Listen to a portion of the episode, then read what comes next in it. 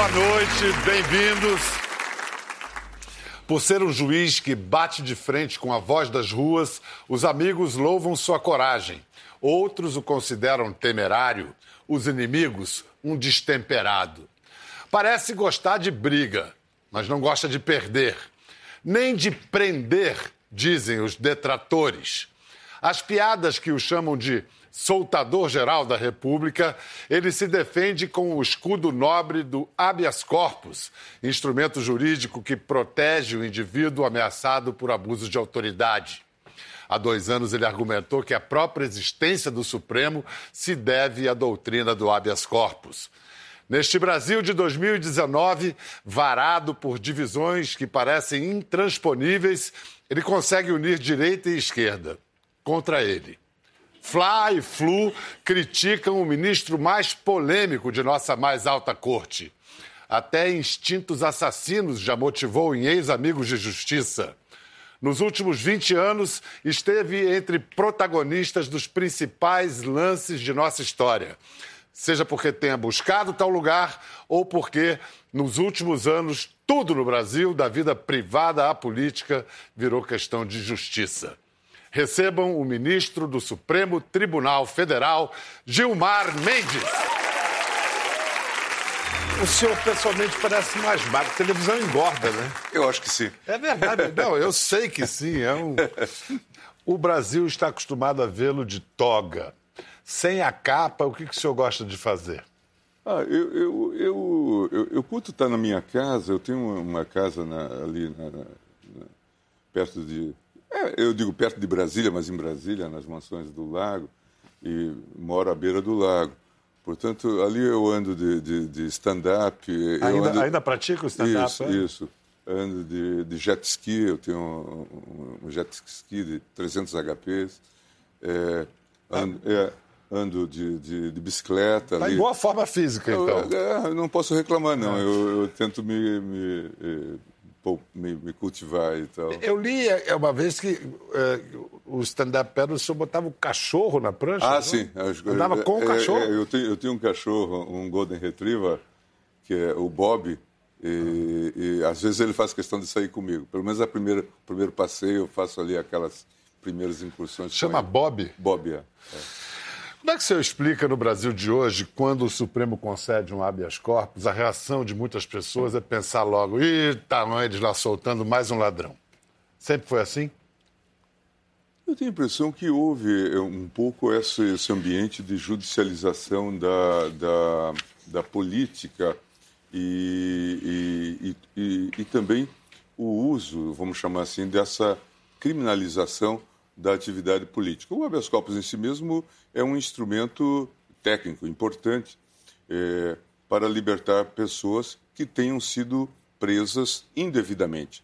Aqui não se, se está fazendo nenhum juízo sobre absolvição ou condenação inicialmente. Eu posso, por exemplo, é, dizer que a pessoa já está presa há um tempo alongado demais, portanto já não se justifica é, a prisão, ou porque a, a instrução processual penal já terminou. Eu não preciso mais, portanto, de ter essa pessoa presa. Em suma, há muitas razões, mas eu acho que houve uma certa politização desse tema e a partir daí, então, acho que muitos, inclusive nessas operações, usaram a seu favor é, essa, essa visão. Ah, é, toda vez que o tribunal libertar alguém, é porque ele está fazendo algo errado. Não, não, não são eles que fizeram algo errado ao prender. Somos nós que fizemos algo errado ao soltar. Agora, essa demonização do habeas corpus é muito perigoso para as sociedades democráticas, porque você cria, é, ao fim e ao cabo, é, a possibilidade de um totalitarismo. Eu vi, por exemplo, o, o juiz do Rio de Janeiro é, quase que pedir desculpa a alguém que ficou preso nove meses e depois disse que ele não tinha nada a ver com o assunto. Ora, e aí? Quem repara esse erro? Esses nove meses. É. Mas vamos lá, a gente tem os nomes de pessoas que o senhor concedeu habeas corpus.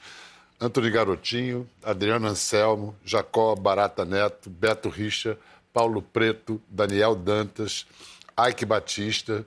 Tanto que o senhor é, fazem piadas e tem memes na internet dizendo que é o juiz que manda soltar Como é que você reage a, essa, esse tipo de fama?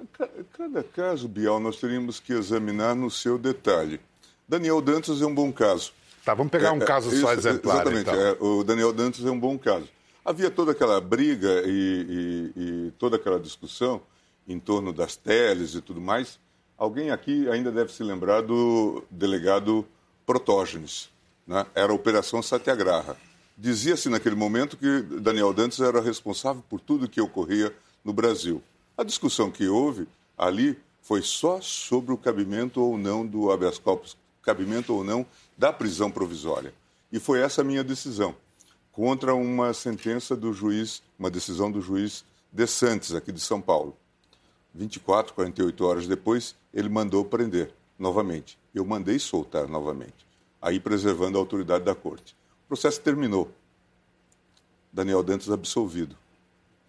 E Protógenes, hoje, em razão inclusive das peripécias que fez no processo, foi condenado. Condenado pelo Supremo. Condenado pelo ministro Teori Zavascki. É foragido da justiça. Portanto, veja esse exemplo. É, nunca, é, esse é um caso. é, altamente é, constrangedor. Outros casos são sempre discussões técnicas. Adriana Anselmo, eu imagino que tenha sido uma decisão é, a propósito de acompanhar os filhos, prisão domiciliar, coisa desse tipo. É, prender é mais fácil que soltar? Depende é, de, de, de, como se vê isso. No nosso caso, nós não temos, em princípio, a não ser nos processos de caráter criminal, nós não temos a missão, felizmente acho, de prender.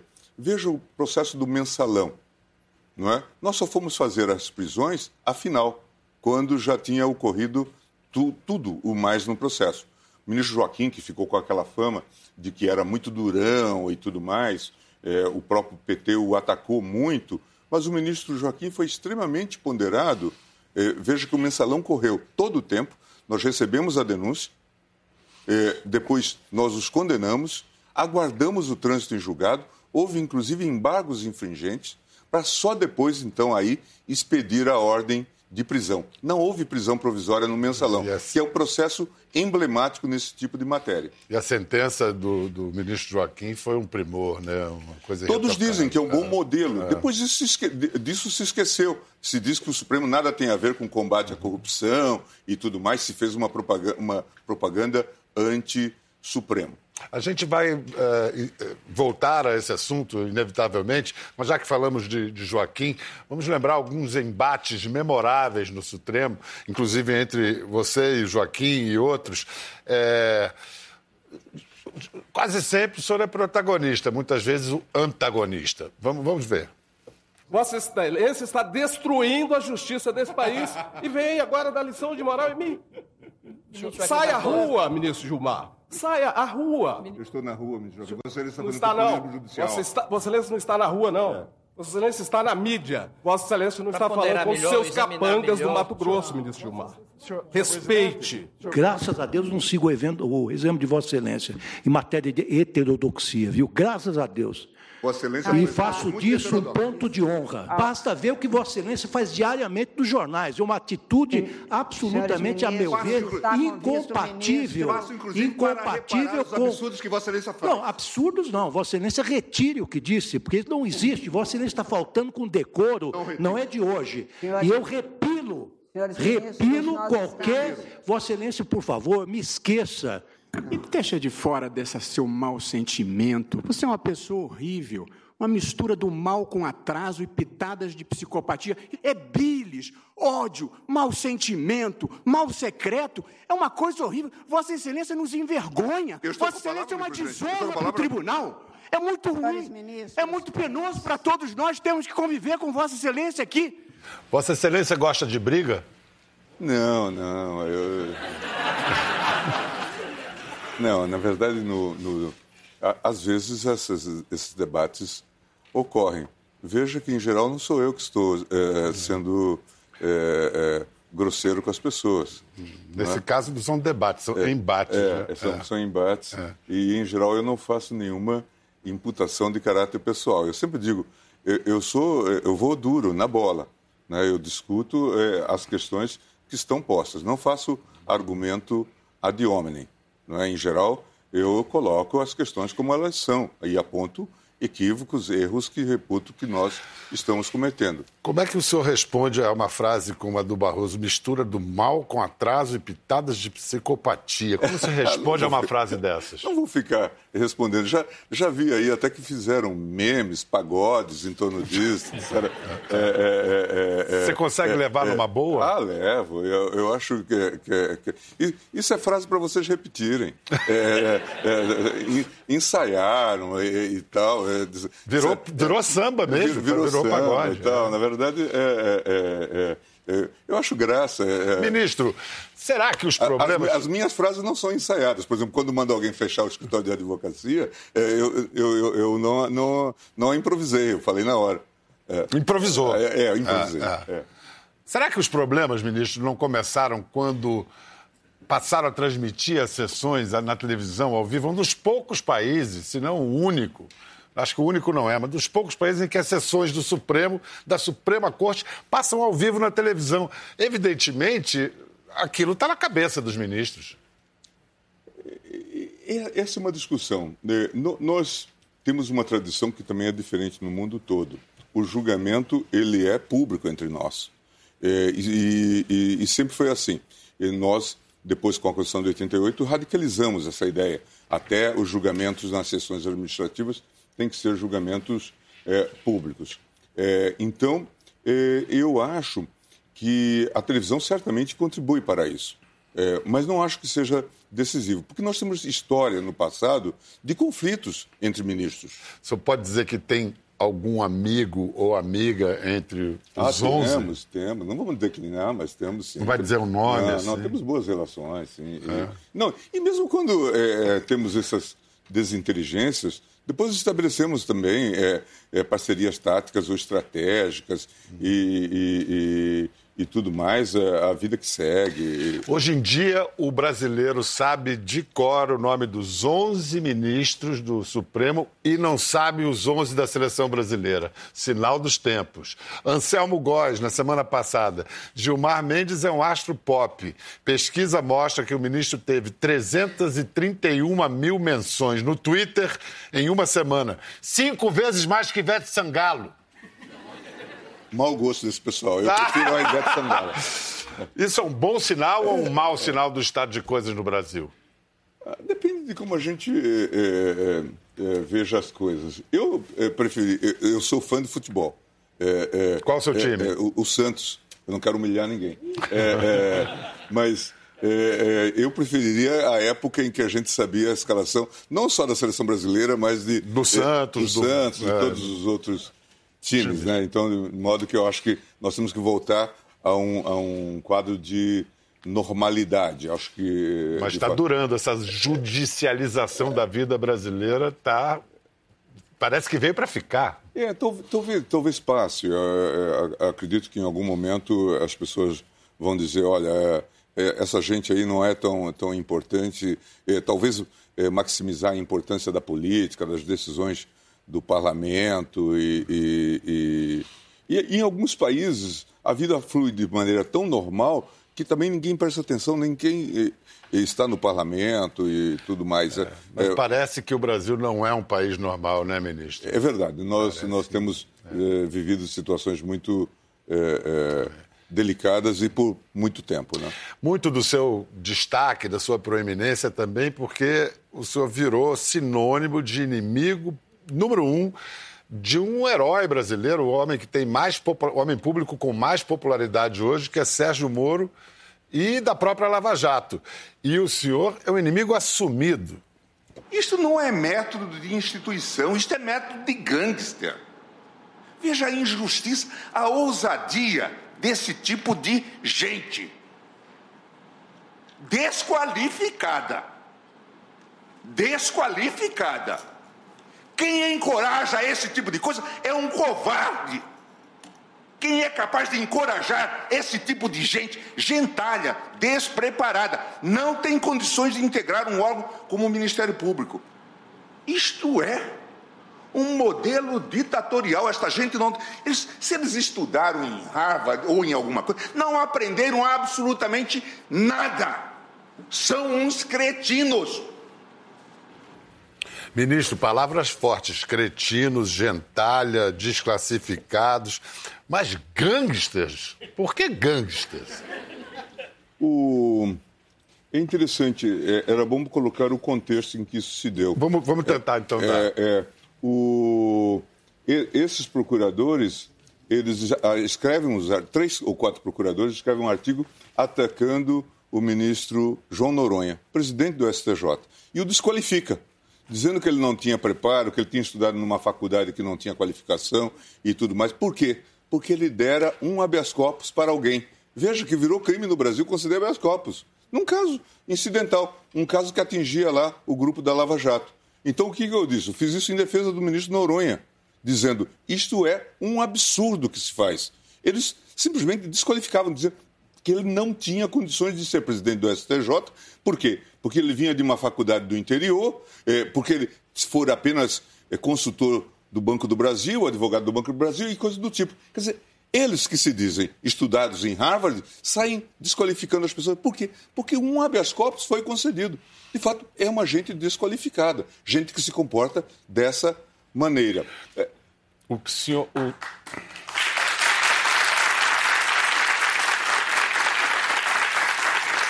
Que, que, que bons serviços prestados pela Lava Jato ao Brasil você reconhece? Ah, eu reconheço. Eu, eu, desde o começo, tanto é que todo mundo vive me dizendo que, que eu tenho é, é, que chamar atenção para isso e tal, ou que eu caí em contradição porque eu elogiei e depois critiquei. Eu, eu elogio sempre é, a, a, o, o, bom trabalho que se fez na Lava Jato no que diz respeito ao combate à corrupção.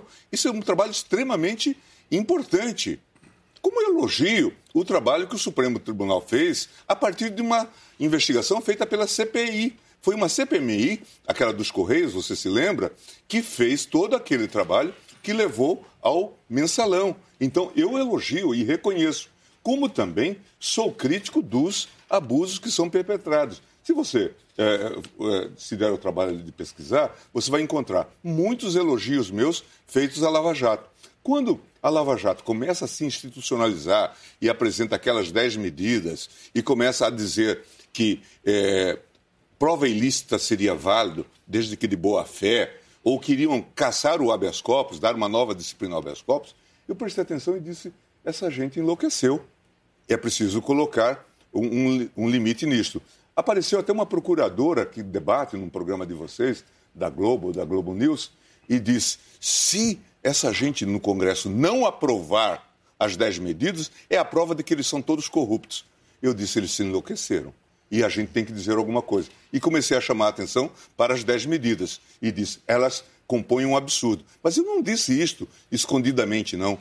não. O Renan me chamou, eu fui para um debate no Senado, disse isso ao Moro.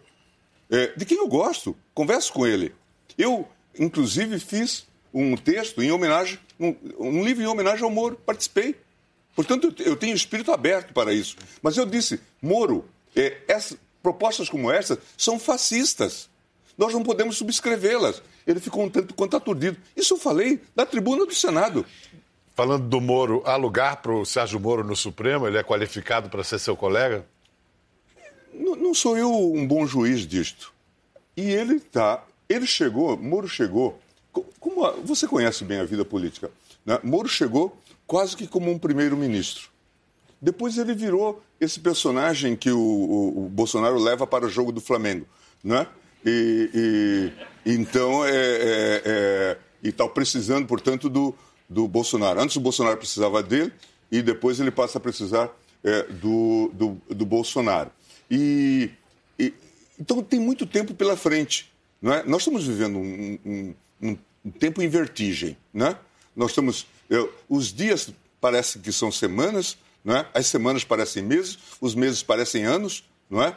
Então nós estamos vivendo um tempo alucinado. Por outro lado, eh, eu acho que o presidente terá uma imensa dificuldade de, escolha, de fazer essa primeira escolha. Por quê?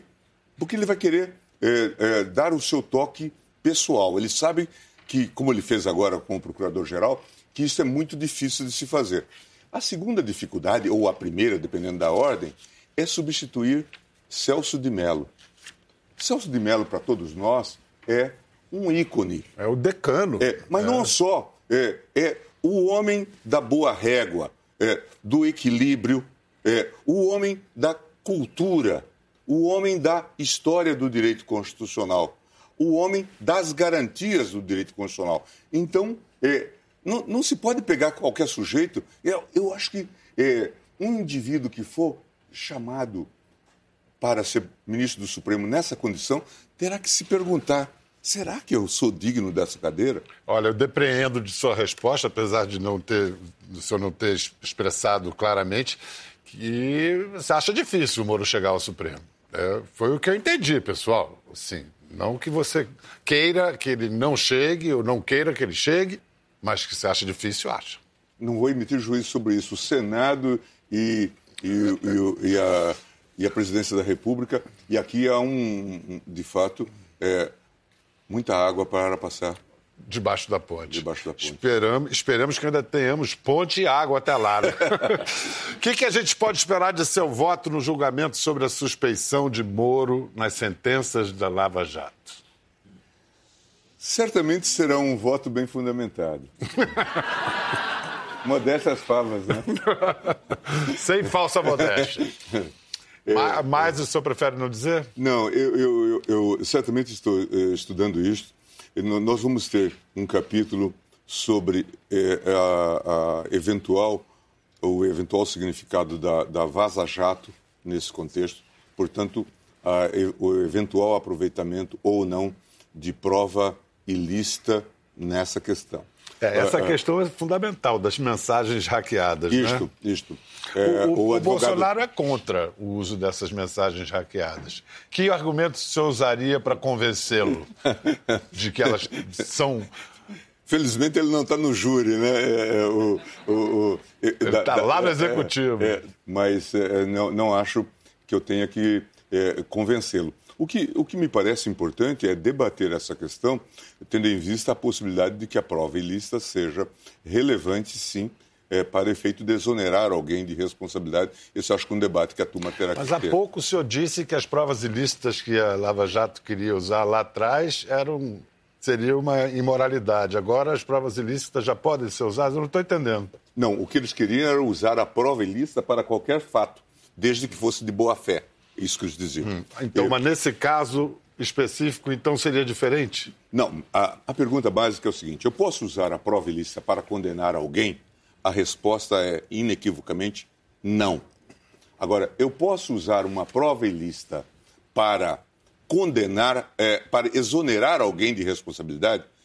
Eu posso abrir uma carta, violar uma carta e, e verificar que aquela pessoa que está sendo é, condenada por assassinato, ela não tem responsabilidade? Disse hoje na doutrina que sim, que em princípio a prova ilícita é utilizável para exonerar alguém de responsabilidade. Esse debate é que nós vamos travar. Então, em linguagem de dia em dia de semana, para absolver vale, para condenar não? Para condenar, nunca. O que a Lava Jato queria era usar a prova ilícita para condenar. Isso era a proposta que hum. estava naquelas 10 medidas que houve, então, aquelas 2 milhões de assinaturas e tudo mais. É, quando... Mas esse será um debate que nós vamos ter que travar. Quando houve um julgamento a favor da tese que poderia anular as condenações da Lava Jato, é, o STF ainda vai discutir essas retaliações, essas restrições para as anulações. Na sua opinião, a anulação da condenação deve valer para o caso de Lula e mais, e Eduardo Cunha, por exemplo? Eu tenho a impressão que esse debate não está, não, não está colocado. Não vi nem o caso do Lula, nem o caso de Eduardo Cunha. Na verdade, eu acho que é até importante é, desfulanizar essa, uh, esse debate. É, a gente que lida com essa temática é, ao longo dos anos aprende. Até o ministro Sepúlveda Pertence citava uma frase do juiz Frankfurter, dizendo que, em princípio, no processo penal, não há tipos angelicais.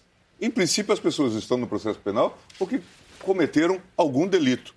E é aí que precisa do juiz ter é, coragem, decência para reconhecer direito é, a essas pessoas. Nos Estados Unidos, toda a, a, a construção é, do, do, do, do, devido processo legal se fez em relação a pessoas que cometeram é, delitos. Agora, se de fato eles se enquadrarem naquelas hipóteses que estão sendo desenhadas, é, de fato tem é, delação, eles é, é, não falaram por último e tudo mais, tem que se reconhecer.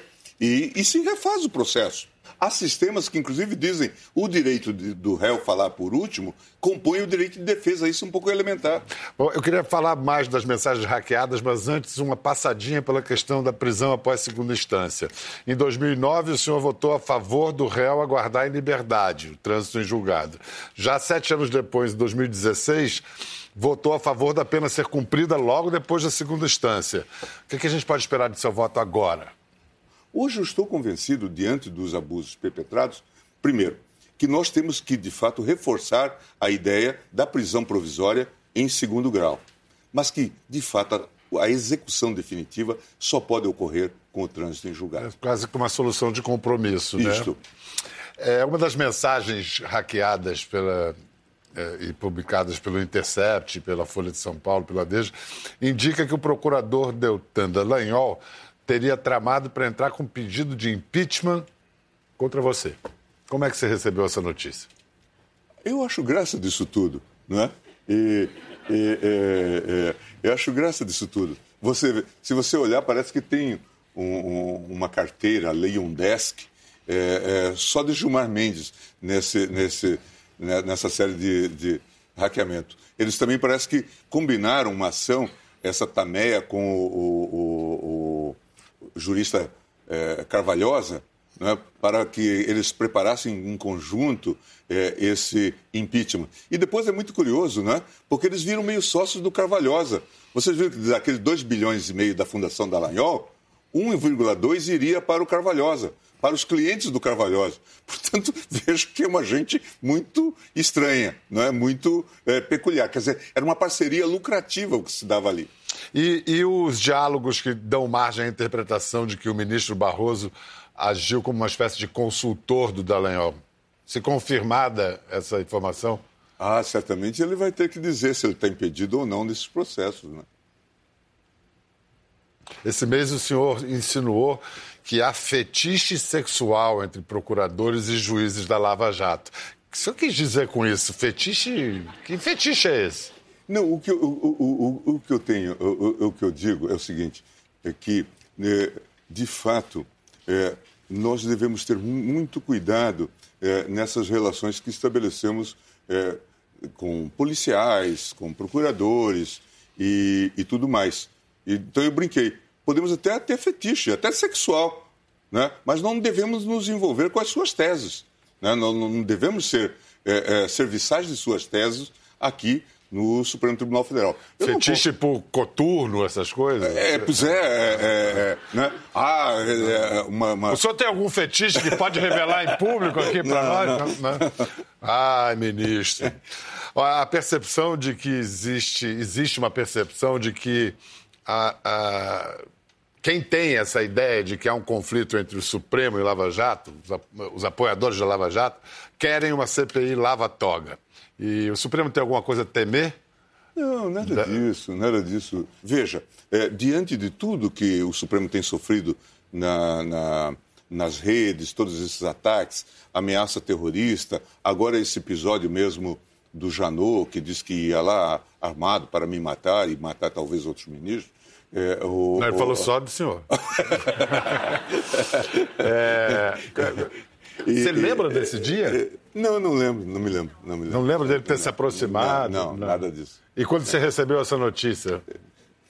Uma pessoa tinha me falado dessa história e, e, eu achei eh, a história um tanto quanto inventada. É, você acha é, que foi uma, uma bravata retroativa? É, tem a impressão que sim. Não, é dizer, eu fiquei com essa impressão. Depois ele publicou e, e afirmou. Quando eu contei isso à minha mulher, ela disse ah, tem, que ter, tem que ter cuidado, o sujeito é louco. Além do que, tem fama de eh, beber um pouco, né? Então, é, é, Tem uma foto, falar em bebê, tem uma foto sua na Alemanha com o Janot em 88, bebendo um vinhozinho. Aliás, você ainda usava barba. Barba lhe caía bem, hein, ministro?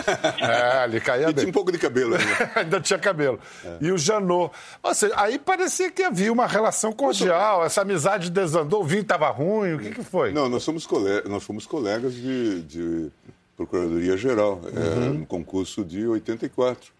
Portanto... Foi, foi desandando? É, sim, é, desinteligências que vão se sucedendo ao longo do tempo. Desde 90 que eu me afastei da Procuradoria e aí também das inteligências políticas, isso é, é, é, coisas que a vida faz. É, qual a sua avaliação do governo Jair Messias até agora? Eu tenho a impressão que é, é, é uma avaliação complexa de se fazer. É, uma, uma, avaliação complexa de se fazer. E, e, e, nós mesmos no, no, tribunal já tivemos várias decisões decretos que extrapolam limites é, da lei é, e, discussões desse é, teor. Eu acho que também é, é, é, é, uma, é uma nova, vamos chamar assim, um novo grupamento político e uma nova corporação que está um pouco tendo o seu aprendizado institucional. Agora, eu devo dizer assim que é, o, o, algumas é, concepções que ele revela, por exemplo, de, no sentido anticorporativista, eu é, tenho a visão positiva. Por exemplo, a, a indicação do procurador-geral não ter saído da lista tríplice. Eu sou um crítico da lista tríplice. Eu acho até que daqui a pouco o Brasil vai querer voltar a uma escolha livre do procurador geral, sem ficar. Então, o Aras é, foi uma boa indicação. Acho, acho que acho que ele quebrou esse, esse é, paradigma que produziu gente como o Janot, não é? Portanto, é, é, é, não é garantia de nada. Não é garantia de nada. Talvez Quer dizer, na verdade, era, uma, era, uma, é um modelo corporativo. Então, a mim me parece que essa, essa coragem cívica de enfrentar é, essas questões, ou discutir o corporativismo da Receita, da Polícia Federal, uhum. a mim me parece que esse é um elemento positivo. Porque a mim me parece, já até escrevi artigo sobre isso, dizendo que o Brasil se tornou, e isso nos contamina também como juízes, uh, o caso do, do que, que, eu tenho criticado lá, uh, do uh, auxílio moradia, eh, vantagens para juízes, promotores e coisas eh, do tipo. O Brasil se tornou uma república muito corporativa, não é? E, e nesse sentido eu acho extremamente positivo. Agora, deve ser difícil para um ministro, para o senhor, ser hostilizado nas ruas. Vou mostrar uns três exemplos aqui. O senhor é de uma injustiça imensurável. Inclusive que o senhor deve estar querendo se disfarçar aqui, né? Andando como um comum dos mortais. Fala quem é o palhaço. Fala quem é o palhaço. Hein? Fala aí. Fala quem é o palhaço. Bora, Gilmar! Bora, Gilmar! Bora, Gilmar! Todos estão de acordo que um juiz não deve decidir sob eh, a partir do calor da opinião pública. Mas eu lhe pergunto, dessa sua imagem, qual a, a sua parcela de responsabilidade? Que, que, parcela de responsabilidade você assume? Não, não, posso ter parcela de responsabilidade. Eu, certamente, outros colegas têm tido esse tipo é, de é, Sofrido de, esse tipo de manifestação de, também. Manifestação. Eu tenho a impressão, eu quero dividir a minha responsabilidade com vocês. Acho que vocês têm uma grande parcela de responsabilidade. Em que quando, é, sentido? quando vocês, na verdade, dizem assim, Gilmar solta, muitas vezes até a decisão isso aconteceu. Uhum. E estou falando com vocês porque eu já reclamei para a Globo. Uhum. É, quando é, a, a, decisão foi da turma, mas vocês dizem, Gilmar solta, por exemplo, e, e não, explicam uh, de que se trata. Né? Houve, na verdade, é, uh, um lavajatismo militante da mídia. A mídia aderiu a isso. Né? Então nós ficamos, na, na verdade, como os bandidos da história, aqueles que erraram ao soltar. A mídia foi, faz parte disso. Se amanhã eu sofresse um atentado, eh, eu cheguei a dizer isso é, é, até a, a, ao Ali Camel. Mandei a ele o livro do Pinheiro Machado aquele livro do Pinheiro Machado, o assassinato do Pinheiro Machado, um senador na, na, na, velha República, é dito que aquilo, aquele assassinato foi causado pela mídia. O incitamento que a mídia produziu. Eu acho que essa combinação. Eu já disse isso até num programa recente, que a Lava Jato é um grande. é um case de sucesso de mídia. Eles são melhores publicitários do que eles são juristas. E, e de fato, e houve esta, é, esta coalizão, esta coabitação. Então, a mim me parece que a responsabilidade é muito maior da mídia do que minha. O que o senhor chama de incitamento, o, muitos classificam como bom jornalismo. O, o, muitos jornalistas, como o Ali Camel aqui citado, se orgulham porque o time deles, de ótimos jornalistas, deu furos. Foram furos. O que alguns atingidos chamam, como, chamam de vazamento, os jornalistas chamam de furo. Não é tão fácil assim ter essa notícia. Se atendeu, ou se Lava Jato pegou a carona, já que o interesse público era enorme e o nosso dever como jornalistas é atender o interesse público, aí é uma contradição, as contradições a das gente, relações do poder a, a gente, com a grande imprensa. A gente vai ter que discutir isso muito e certamente vamos nos civilizar uhum. ao longo desse processo. Sem dúvida. É, o, o, eu sei, por exemplo, por informações muito é, consistentes, que o doutor Janot tinha 11 jornalistas na sua equipe para vazar informações. Eu conheço de dentro a questão, por exemplo, porque o ministro Teori diz, ficava irritado. Por quê? Porque primeiro chegava é, a notícia a ele, às vezes já pelo Jornal Nacional, depois ele recebia o documento secreto, sigiloso, porque havia o vazamento por parte da Procuradoria-Geral. Veja, o vazamento, como o hackeamento agora ocorrido, é crime. É crime. Não por parte do jornalista, mas por parte da fonte, da, da, da fonte, da autoridade. E é, esse é um ponto, inclusive, de, de fricção, de conflito entre nós, do Supremo, e a Procuradoria-Geral. Tanto é que a nova gestão, a gestão da, da doutora Raquel, foi marcada por quê? Por uma, uma crise de abstinência por parte de vocês. Por quê? Porque ela não vazou. Ela encerrou é, esta crise do vazamento. Agora, o vazamento e isso nós sabemos por parte do Moro, do Dallagnol e tudo mais, alimentou essa lealdade da mídia com é, a, a, Lava Jato. E produzia isto. Hum. Né? Hoje o quadro mudou. Mas, de qualquer maneira, assim que o senhor puder me passar essa lista dos 11 do Janot, me passa que é uma notícia e tanto vou na primeira página. Eu vou tentar descobrir. Opa, é, é... tamo junto. é, até o Supremo erra. Quando o STF erra, um ministro do STF erra, a quem o cidadão pode recorrer? Todos nós, toda a sociedade. É, a, a, você, você acompanha, por exemplo, a Suprema Corte Americana e é um debate muito grande, de críticas, inclusive, ao que eles fazem. É, os políticos, é, a, as forças políticas, é, todos é, devem fiscalizar. A, doutrina, a academia, deve ser um locus de discussão das nossas decisões. E, e de fato, nós aprendemos muito é, nesse contexto. Por quê? Porque muitas vezes as nossas decisões produzem consequências imediatas que nós percebemos que serão danosas. E muitas vezes temos tempo até de fazer é, corrigendas, né? de colocar é, é, aperfeiçoamentos, de colocar atenuações. Mas, a rigor, este, é, este é um grande problema. Vocês, por exemplo, criticam muito o pedido de vista. Uhum. Eu muitas vezes digo, bendito pedido de vista.